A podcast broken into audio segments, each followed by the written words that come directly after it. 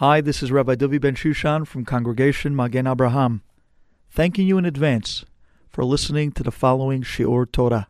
I'd like to open up today with a tremendous lesson that I tell you the truth. Sometimes in life, those lessons come from the people that you least expect it to come from. Over 20 years ago, I was a Bachur in Eretz Yisrael, and I was learning in an Israeli yeshiva, Yeshivat Itri. It happens to be that at that time, it was the War of Desert Storm. And as you remember, as I remember well, Saddam Hussein, may he rest in pieces, he was shooting missiles into Israel. And the Hazakot, the sirens were going off. And literally people were living by their radio, quickly putting on the gas masks, going into the Cheder Atum, the sealed off room and then waiting for the green light when it's safe to come out. You see, they really suspected that Saddam might have chemical warfare. And Israel was really worried of what exactly was at the tip of those missiles when he was shooting them into Israel at the time. I was an American yeshiva boy at that time in an Israeli yeshiva right in the middle of that war. Now, for the Americans, and I, am a little bit embarrassed to say this, but I'll tell it to you now because I'm a little bit older. The American, an American teenager at that time, this was excitement.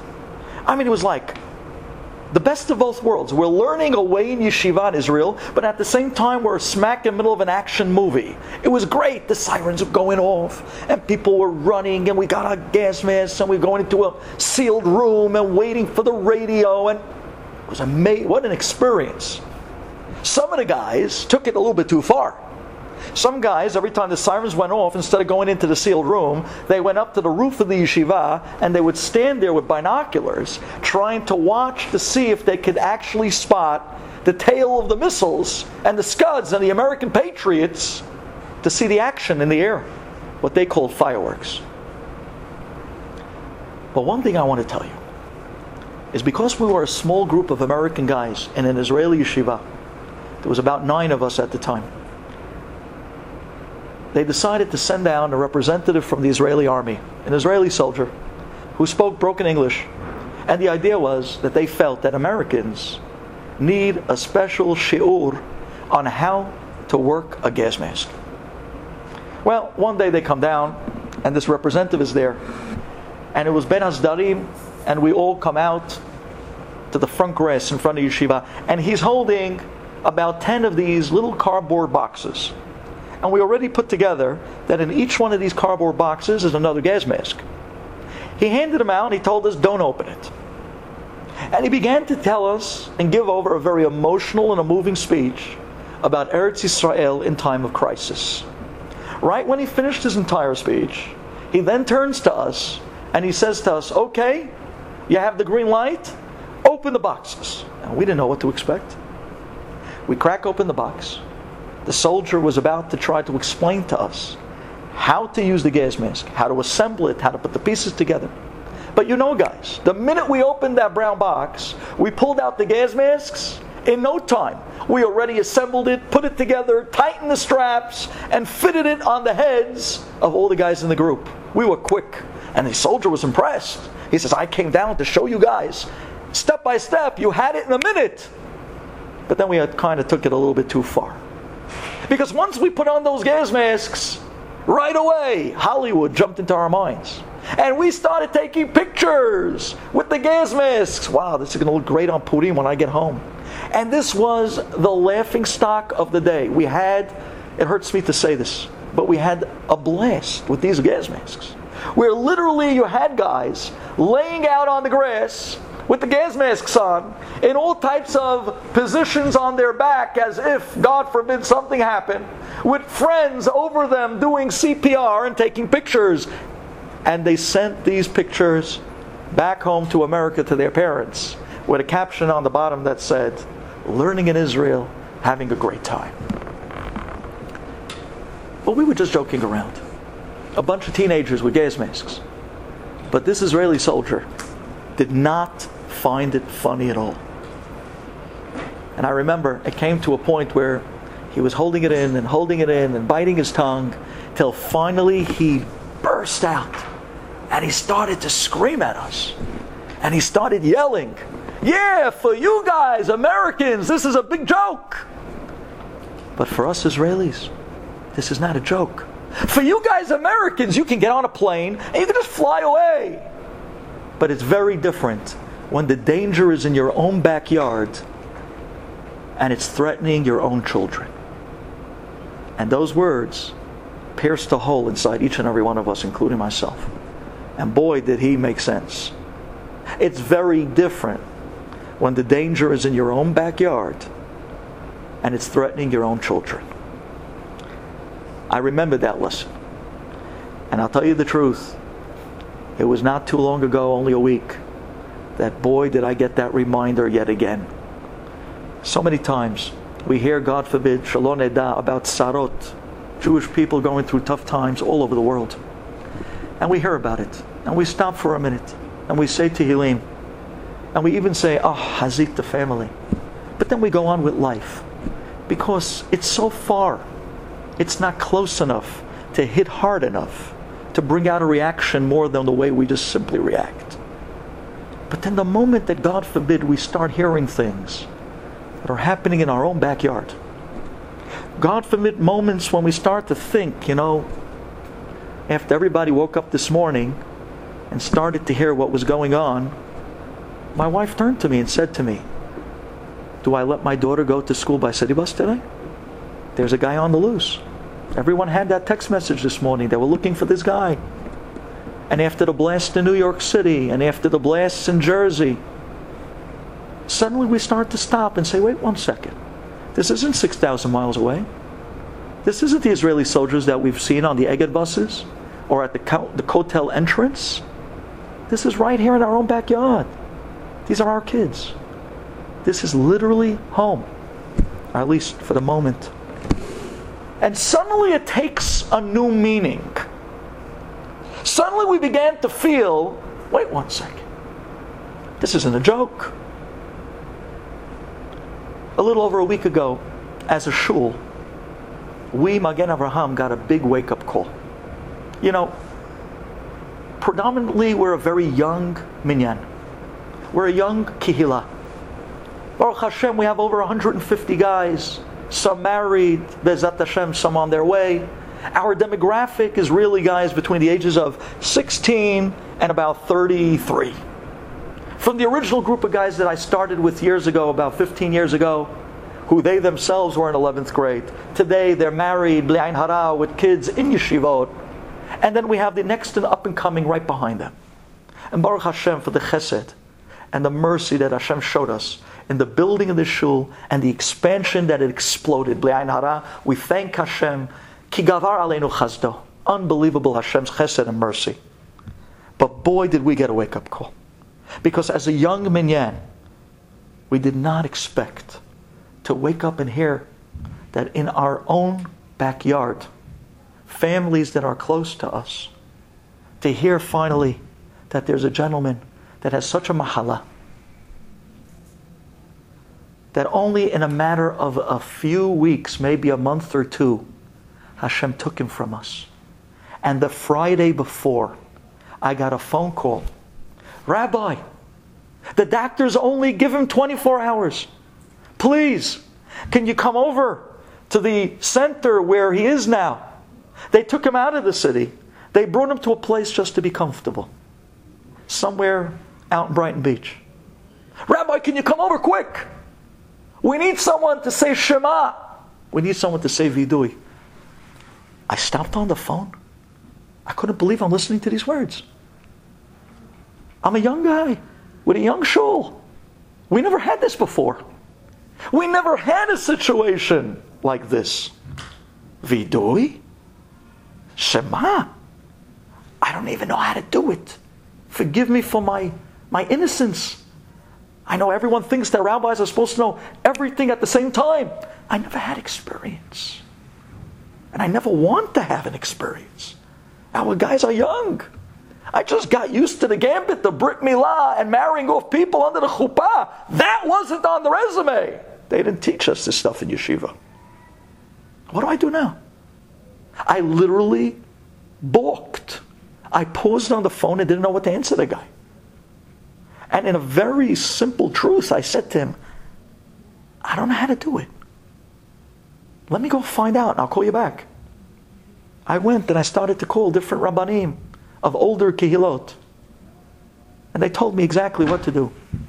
I called Rabbi Lankry, who obviously has the experience, and he told me step by step what to do. It was then that I called the Hazan of our shul. And me and him together, we went down to the center where this man was there in comfort. We came up to the fourth floor. And as we're coming out of the elevators, this man's young little girls, four girls, are coming in. Right when I saw these young little girls, my heart broke. Shema Israel. They must be coming now from saying goodbye to their daddy. To me, that was already something. I, I, am a soft heart. I'm, I'm not. Uh, I came out of the elevator. I came into the room, and I began to say the Tehillim exactly as instructed, the way the rabbi told me to do it. And then finally, we came to the chapter of Yoshev Beseter Elyon, which is a chapter actually that deals a lot with the person on the brink. And there was the pasuk, the pasuk that struck me so hard. Venega lo yikra ba'alech. And a nega, which means, in this case, sickness, should not come near your ohel. Sickness should not come near your homes. Sickness should not come near your shuls. Sickness should not wreak, God forbid, in our families, in our own backyard, the families that we know that we're so close. Venega lo yikra alecha. And I stopped and I said to myself, What's going on? And it was at that minute that I remembered that Israeli soldier's words from 20 years ago. Ah! Ah! You see, it's very different when it's in your backyard, when it's your families and your children, and how hard it hits. And we ask ourselves, how did this come about? What's going on? And not just this older man. But a young boy that we found out recently, also here in the neighborhood, seven years old, diagnosed with a mahala. What is going on? We never heard of this. I went to visit this seven year old boy in Sloan Kettering out in the city. I know the family. And as I came in, one of my students happens to be a doctor in Sloan Kettering. He came downstairs to meet me. As I'm coming into the lobby, I look around, and the place is filled with Jewish religious people. I turned to my student and I said to him, Marco, please tell me that these people over here, they must be all from Chai Lifeline, right? Tell me that they're volunteers. To me, it looked like a Jewish hospital. I said, Tell me that these people are volunteers. He says, Rebbe, I would love to tell you that. But that's not the case all these people. They're all families of people that are here getting treatment. I said, What's going on? What's happening in Klal Israel? What's happening in our backyard? Because boy is it registering. And there was the pasuk, nega lo yikra alecha. Why is this nega hitting us so hard? So much tsarot so many families, we're all today dealing with something. And right here in our own communities, in our own backyards, what is going on? The rabbis taught us that the essence of Torah learning is the greatest protection for the Jewish people. Matter of fact, the Gemara says in Baba Batra that when the people of the city go to chip in to build a wall around the city, the Talmidei Chachamim do not have to contribute to it because they have a built-in protection. The Torah is their wall. And I'm sitting there thinking to myself as I'm standing over this man. And I'm saying to myself, but what do you mean? We have so much Torah. Bli'ain hara. Today, our community came so far, so far, it's unbelievable. You come in here in the morning at 5.30 a.m. There are guys all over the place learning up until Silichot. Silichot at 6.10. Shachrit at 7 o'clock. Then another seder of learning from 10 to 8 to 8.40. And that's just the mornings. You come in at night, from 8 to 10 o'clock. You have the Anara room of 100 guys with rabbis sitting and learning in groups and groups. It's unbelievable. We have so much learning. That's just our shul. So many more shuls. Shaare Zion in the morning, hundreds of guys. A beautiful Torah center. All the shuls today, every shul almost has a Torah center. We have so much Torah that it's a renaissance of learning. So why isn't the Torah magne umatzle? Why isn't it protecting? What's going on? It's supposed to protect. But yet we have seven year olds diagnosed with cancer and 47 year olds with young little girls at home. What's going on? This hit me so hard because it's hitting us so hard. What's the answer? I began to think to myself there in the room as I'm doing vidui with this man. The nega. Oh, maybe that's what it's about. We know that the concept of nega is a concept that is explained by the Chafetz Chaim. It was once upon a time in time of Bet Hamikdash where a person would find some sort of a blemish of a sickness on their skin. It was called a nega. He would come to the Kohen and in the Bet HaMikdash, or in the Mishkan, the Kohen would look at the nega, and he would have to pronounce it tameh. Now, before the Kohen actually pronounces it tameh, it's not tameh. You need the speech of the Kohen to actually activate and create a nega. Says the Chafetz Chaim. It's with speech that the nega is activated. And it's with speech that we can take the nega away. The prerequisite for all negaim has something to do with speech. It's the way they come, and it's the way we can take them away. What a yisod, and how true this is. And I began to think to myself, one second, this guy Yosef ben Mazal, the one I went to sit with his last moments, he was a gentleman that cried out in so many shuls, No talking! That was his essence. He was a guy that when he walked into the shul, it was like in the old country. You know, the shuls, the way they used to come in. You see some of the older men, they come into shul, they stop by the mezuzah. They kiss the mezuzah nine times. Then they come in, they stop by the Aron. It's like they make local stops till they get to their seat. They come to the Aron and they literally kiss the Aron again and again and again. And then they turn around and they don't make stops by their friends. No, they make a beeline straight for their chair. Immediately open up the Siddur. Immediately they start to pray, but word by word. And they start from Korbanot. They start from the beginning. And they literally relish the prayer. And when they see people talking in shul, they look at them. They give them a look like, don't you know?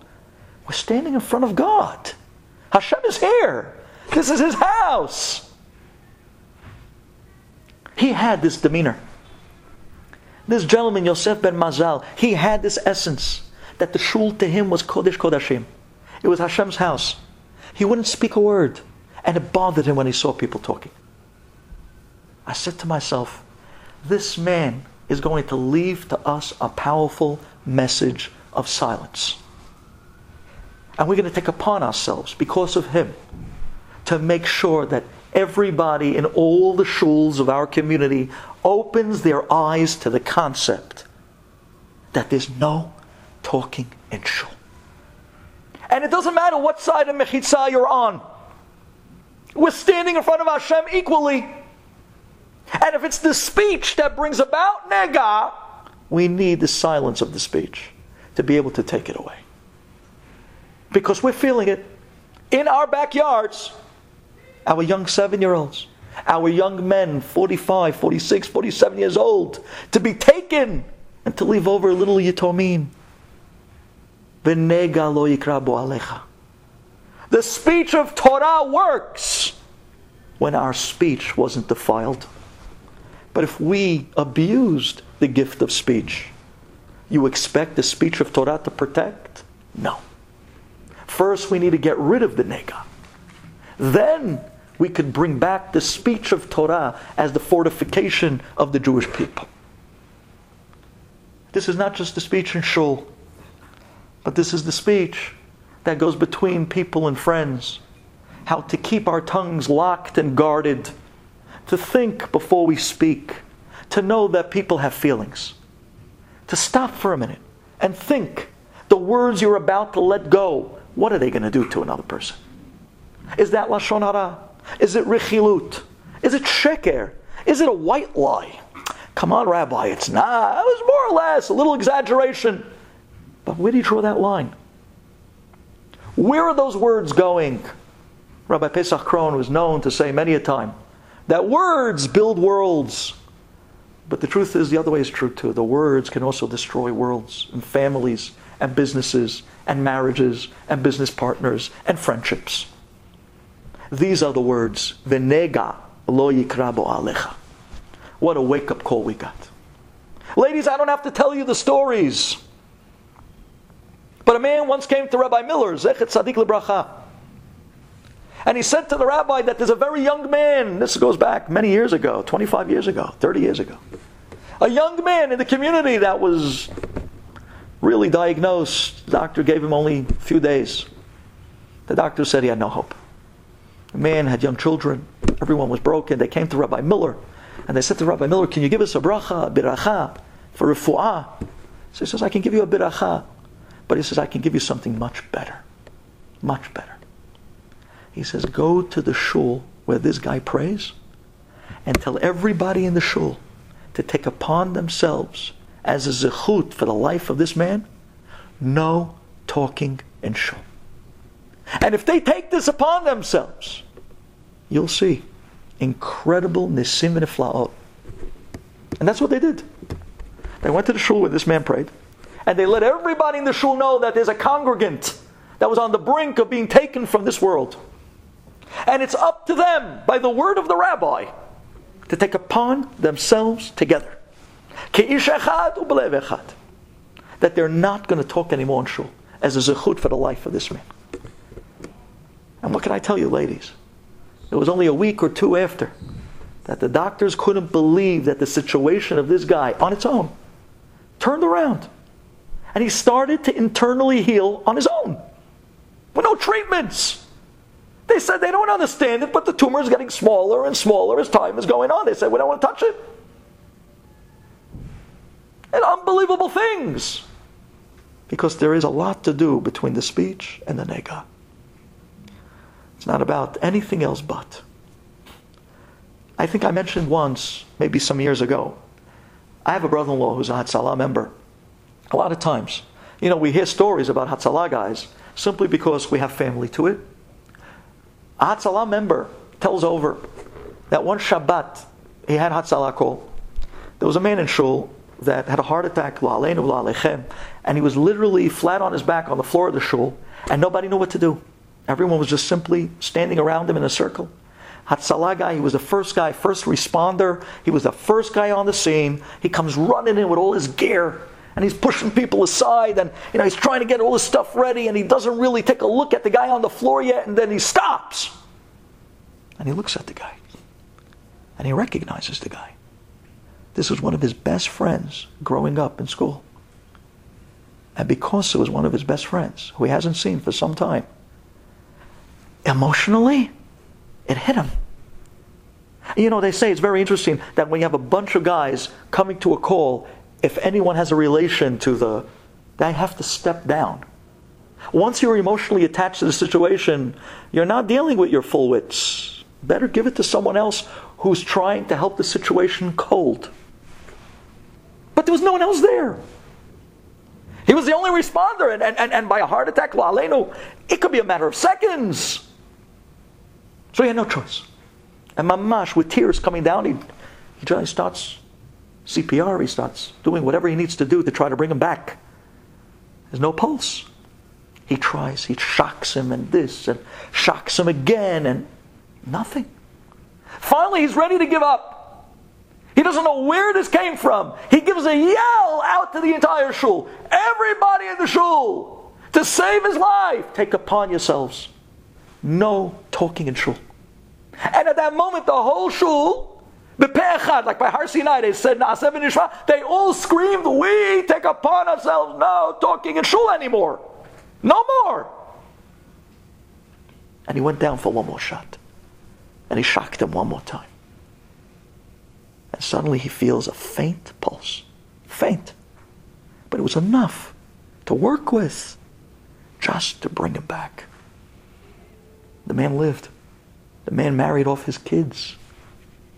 Because one Shabbat, there was a shul that saw it in their own backyard, on their own floor, within their own circles. And that stimulated them to wake up and realize this is not a joke. This concept, we should literally, and I'm so happy, I'll tell you ladies, uh, what was it? I think it was two Shabbats ago, Parshat uh, Shoftim. They did a national campaign program of all the shuls across America and a few in Israel of no talking in shul Shabbat. It was the yahrzeit of the, the, the uh, Tosfot Yom Tov, who was the author, the one that wrote the Mi Sheberach for the blessings of people who refrain and hold back from not talking in shul. Which to me, by, by the way, I want to tell you is pretty amazing. The Tosfot Yom Tov is from the Rishonim. So that figures, you know, maybe he lived, what, 600 years ago, 700 years ago. And in his time, they had this issue that he had to author Mi to get people, I mean, 700 years, 600 years ago. So you see, this is something we've been battling since uh, a long time ago. I don't want this to come out wrong, but especially shame on us, the Sfaradim. It hurts me to say this. But I heard from my Rebbe in Yeshiva that the, the Gerer Rebbe, Zechet Sadik Lebracha, is Kadosh, Baruch HaKodesh. The Ger Rebbe was known to say that the reason why the Holocaust did not hit the Sephardic countries was because of their Kedusha and their fear of the Shul. In the old country, there was no talking in Shul. In the old country, a Shul was a Shul. In the old country, it was very, very wholesome. They used to wake up for bakashot at 4 o'clock in the morning. They used to come into shul. To them, it was an experience. And they would literally drink every drop of it. Wow, how things changed when we got to America. This is something we got to remind ourselves. Don't get me wrong. I heard from my grandmother, as you may, many have known, the Nazis made it to Morocco. The Nazis made it to Lebanon. They made it to Syria. They even had a deal with the Mufti, I heard, that they were actually starting to uh, make uh, plans. My grandmother tells me she remembers seeing the Nazi officers in Casablanca. She remembers. She remembers. Aleh Shalom, she's no longer living, but she used to tell me these stories. They made it to the Middle East. They made it to our countries. But they didn't touch anybody. Why? Because there was no talking in shuls there was no feeling of zilzul in the shul. The shul by us was kodesh. The Ger Rebbe said this, not the Vivan. The Ger Rebbe said this. He said that's why they weren't able to be touched. Do you understand what this does for us? When we keep our shuls proper, it actually keeps us. It fortifies us. Then the Torah is Torah. The tefillah is tefillah. Everything is on a different level because then we come in front of Melech Malchia Melachim in his home, and how we're able to connect with such a feeling of yirah and awesomeness. But if you're coming in on a social scene and the whole conversation is in the back corner about business that week, or if we're talking about where you're going for vacation midwinter in January and how this one made the bad, uh, that guy's making good, and this guy lost his pants, and everyone else's news of money go. If that's what you do in shul, where do you go to pray? Where do you go to pray?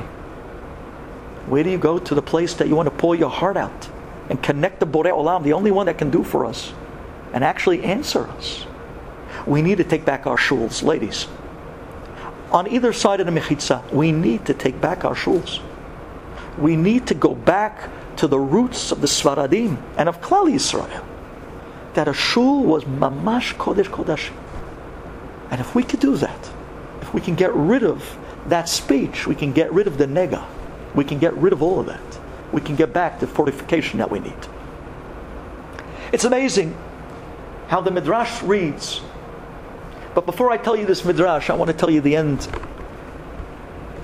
of that tough Friday where after we read the Tehillim and we said with him the Vidui, you see a Jew. I was trying very hard to get him to actually not just hear, but to say the word Shema Yisrael. There's a big thing for a person to say the words. It's amazing to me how I said to him, Yosef, say the words. These are the words that you love. These are the words of tefillah. This is what you stood for. Out of nowhere, this is a guy who didn't move. This is a guy who we thought was listening, not listening. You know, when they go under, you don't know. All of a sudden, he picks up his right hand and he goes like this to his eyes. And I see his lips. And that hit me so hard, I screamed, Shema Yisrael, Hashem Elokeinu, Hashem Echad. And he shook his head like this. And then he put his hand down. And it was only uh, on Sunday that we had the Levaya.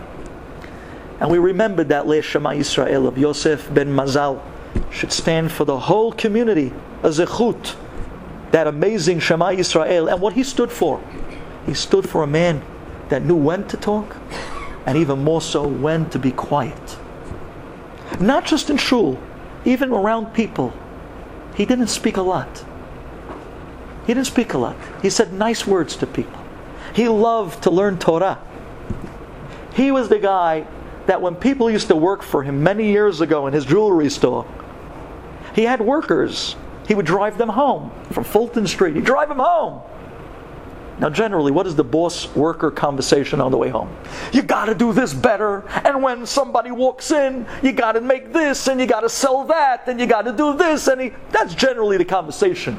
How am I going to make you make more money tomorrow? That's generally the conversation. Oh, but not here. Thank you. I, I have, I have a couple. But not here. This man on the way home on the drive, you know what he used to tell his workers? I heard a beautiful pishat, a beautiful piece of Torah. I want to tell you guys. And his workers told me after the burial, he told, they told me that when we used to drive home, we couldn't believe it. This was a boss who would used to t- talk about Torah on the way home from work. We saw where his mind is, we saw where his heart is. This is an example. An example of a regular guy in our community who just loved Torah, loved tefillah, and loved what the shul stood for. And now he's sending us a resounding message to remember his legacy by picking up his example. It's a tremendous thing. Ladies, I want to tell you something. The course of history, the way Hashem runs this world, is brilliant and mysterious at the same time. It's amazing how every time we take a beating, it always follows right away with an incredible growth, growth an incredible renaissance. And you see this all the time. The Midrash is the one who taught us this at first.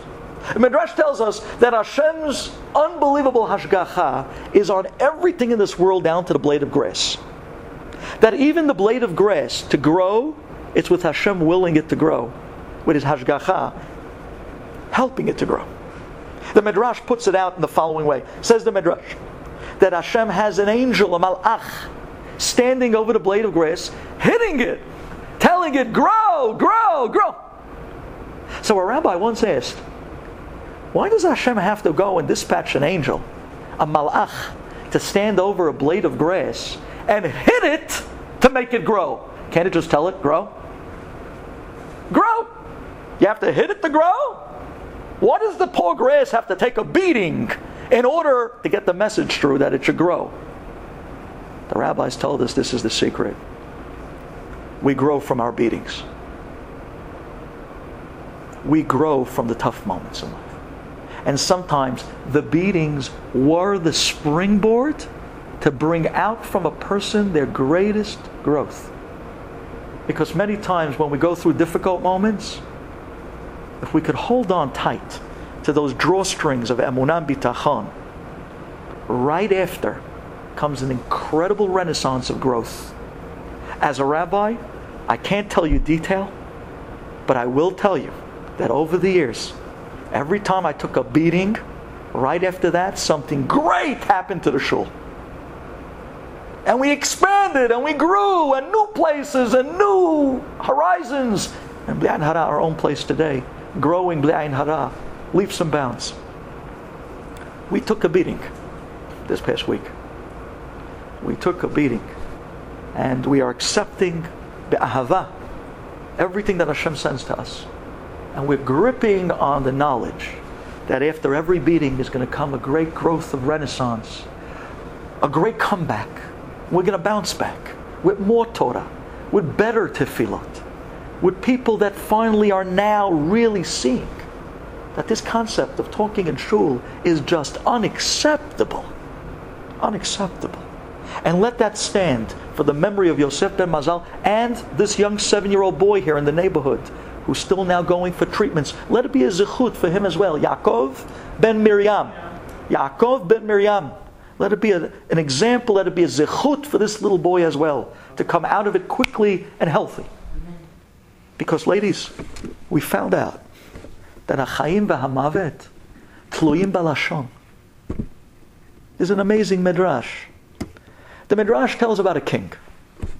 The king came out with a very acute, a very unique sickness. He had many doctors in the land, and they all came to diagnose the sickness. But when they saw how rare and how deadly the sickness is, they told the king, "We know of no medicine. We don't think you have a lot of time." Your Majesty, we're sorry. We've never seen the sickness before. We don't have a cure. The king heard that there was one Jewish doctor who was supposed to be brilliant. The doctor that's supposed to know what other doctors don't. They brought him to the king to the castle. The Jewish doctor examines the king, and there he tells the king, Yes, they're right. You have the sickness they claim you have, but I know the cure. What? You know the cure? I'm the king. I'll pay you anything. I'll give you royalty. I'll give you stature. I'll, I'll, I'll make you the governor of a city or whatever you want. What's the cure? He says, Well, Your Majesty, uh, it hurts me to tell you this, but the cure might be as tough as the sickness. He says, What do you mean?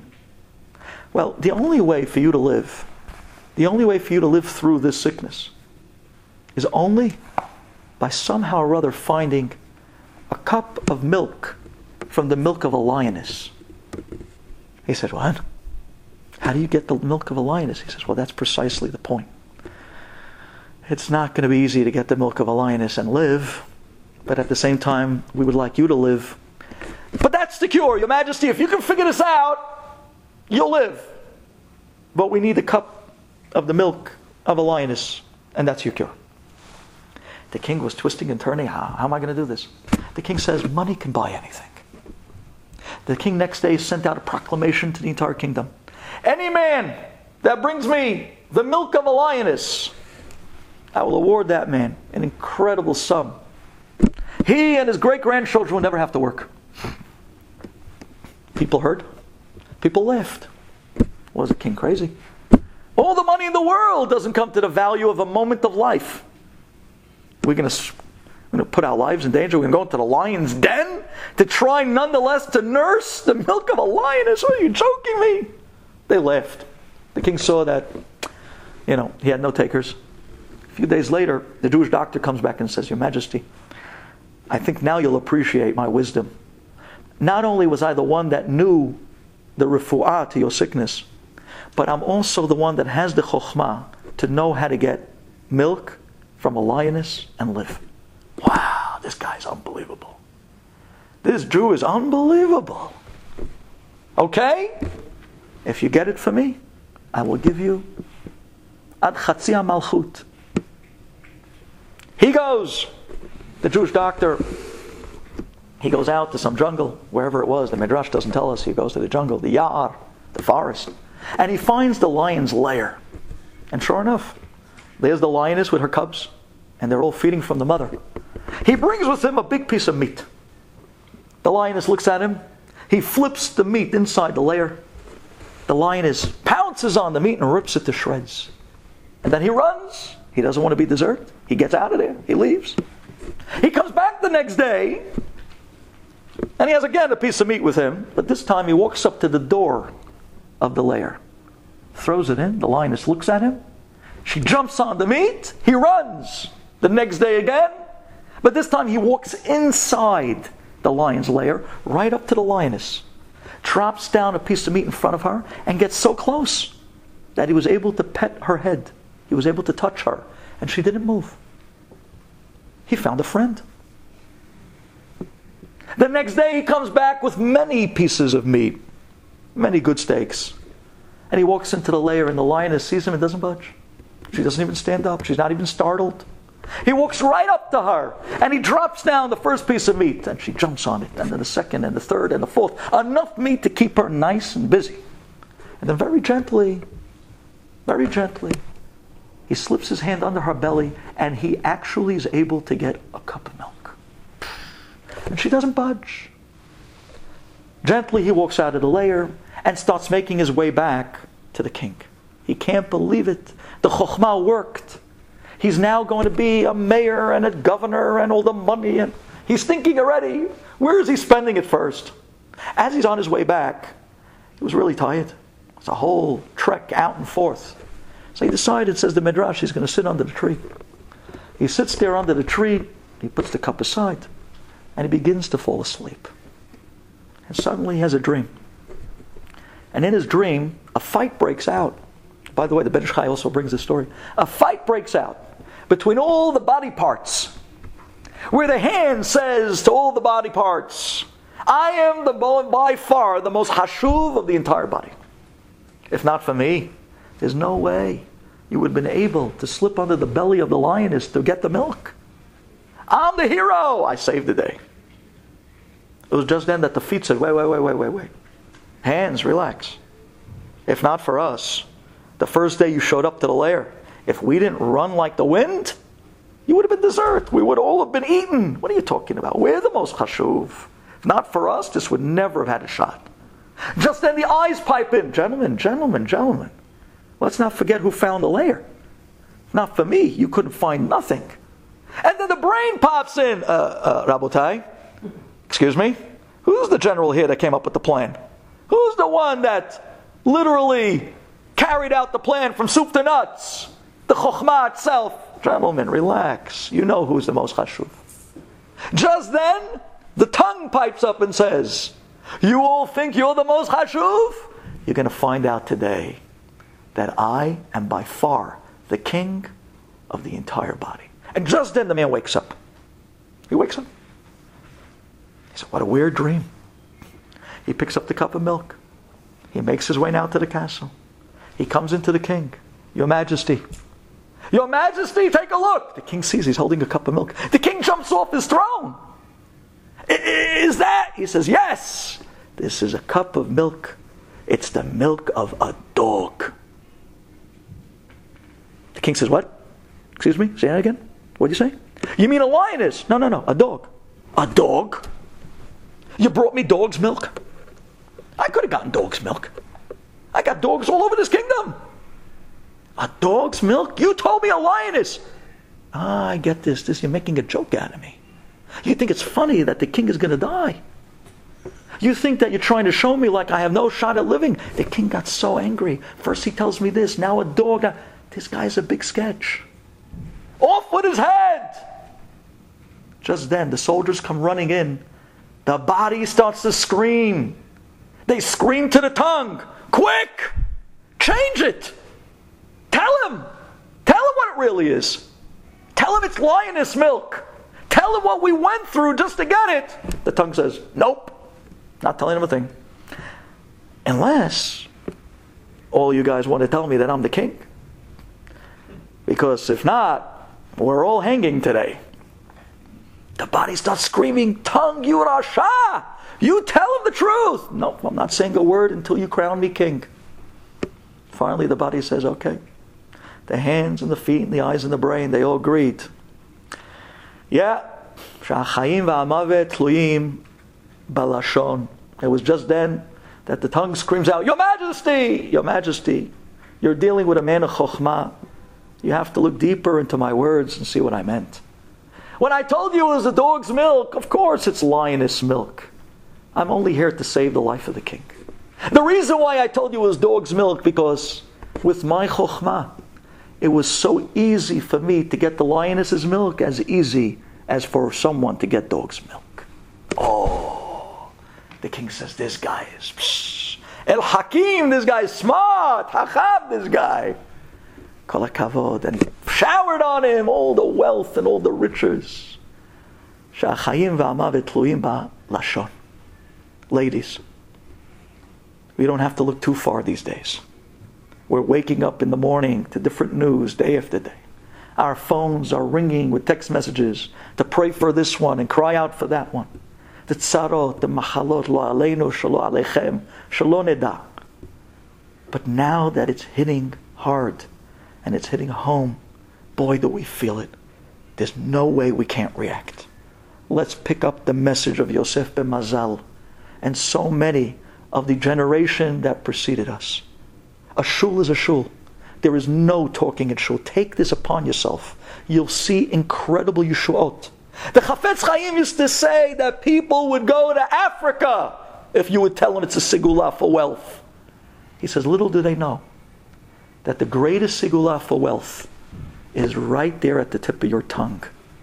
Chafetz Chaim used to say that there are people that were supposed to be very rich, very wealthy, and they lost their entire parnasah because they couldn't guard their tongue from illicit speech, from lashon hara, from rechilut, from talking in shul.